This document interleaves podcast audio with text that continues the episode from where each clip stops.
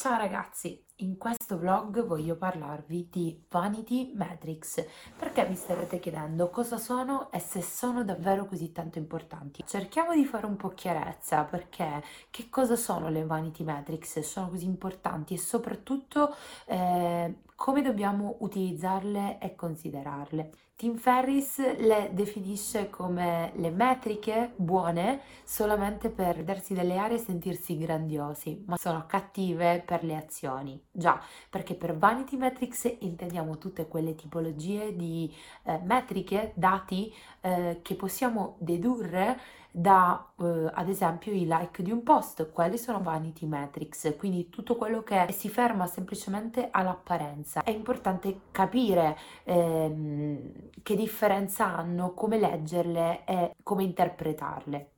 Quindi per Vanity Metrics eh, diamo per buona la definizione di Tim Ferris, ma soprattutto c'è la credenza popolare che più like hai, più follower hai, più allora stai facendo un buon lavoro. Beh, anche qui non è proprio questo l'obiettivo. Se hai una pagina Facebook, se hai un profilo Instagram e lo fai per il tuo business e quindi vuoi far crescere il tuo business, le vanity metrics non ti servono a questo, ti servono solamente a capire che tipi di contenuti devi creare per interagire con i tuoi utenti, cosa piace ai tuoi utenti e cosa non piace. Quindi potremmo dire che sì, servono a farci capire quanto poi realmente quei like sono importanti se li contestualizziamo come valore, come metrica all'interno del nostro business. Ci interessa davvero il like? Tutto quello che stiamo facendo lo stiamo facendo perché vogliamo vendere, vogliamo clienti. Quindi cerchiamo di valutare quelle che sono le actionable metric, cioè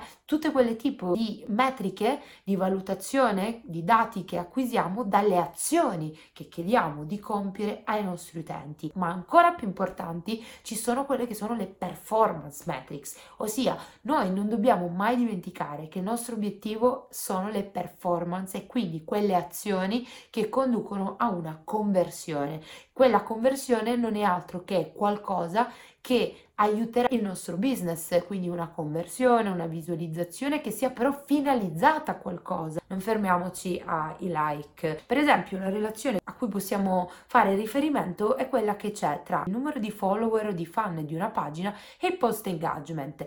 Perché questo? Perché è importantissimo che questa relazione abbia un senso, sia un dato e sia una metrica importante, perché se io ho 5.000 like, ma i miei post ricevono al massimo 2-3 interazioni, 4-10, sto facendo un pessimo lavoro, perché di quei 5.000 utenti che dovrebbero essere i miei potenziali clienti, io riesco ad attrarne sono pochissimi questo dato possiamo prenderlo semplicemente per capire dove sto sbagliando. Eh, non ho una relazione vera con i miei utenti perché probabilmente i contenuti che gli do non gli interessano o eh, non sono il target giusto. Magari hanno messo like alla mia pagina, ma l'hanno messo più di un anno fa e neanche si ricordano per quale motivo esisto, cosa vendo, cosa faccio. Non è quella parte di fan reali che poi realmente mi segue. Quindi la relazione è importantissima e questa cosa la dovete utilizzare sempre per capire quali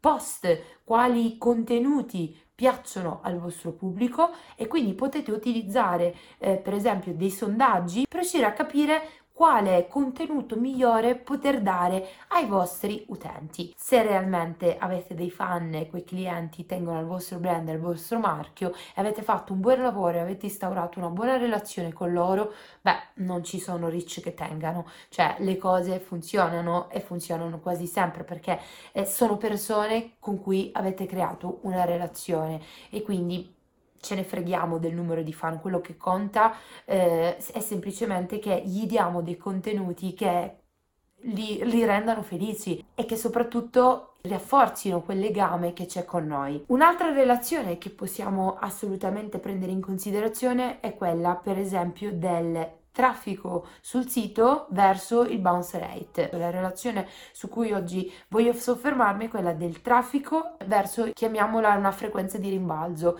eh, in italiano, che non è altro che un valore, una metrica che viene assegnata per comunicarvi quanto i vostri utenti stanno all'interno del vostro sito e quindi di conseguenza il tasso di abbandono anche che hanno. Ed è importantissimo questo perché? Perché non è importante avere 5.000 utenti che passano 5 secondi nella visualizzazione delle vostre pagine, è più importante averne 59 che però alla fine passano realmente del tempo sulle vostre pagine, sono realmente interessati ai contenuti e che quindi hanno un bounce rate, per esempio, di 4 minuti, di 2 minuti, di 3 minuti a secondo appunto che tipi di contenuti fate. È sempre meglio prendere poche persone che però permangono e rimangono all'interno del nostro sito perché gli fa piacere, perché sono realmente interessati, che prenderne tanti che non fanno altro che alzare il bounce rate e quindi cliccano, cliccano, entrano ed escono, entrano ed escono e alla fine non convertiranno mai. E niente, noi ci vediamo nel prossimo vlog, era tanto che non ne facevo e se avete domande postatele qui sotto, io vi rispondo come sempre. Un bacio a tutti, ciao!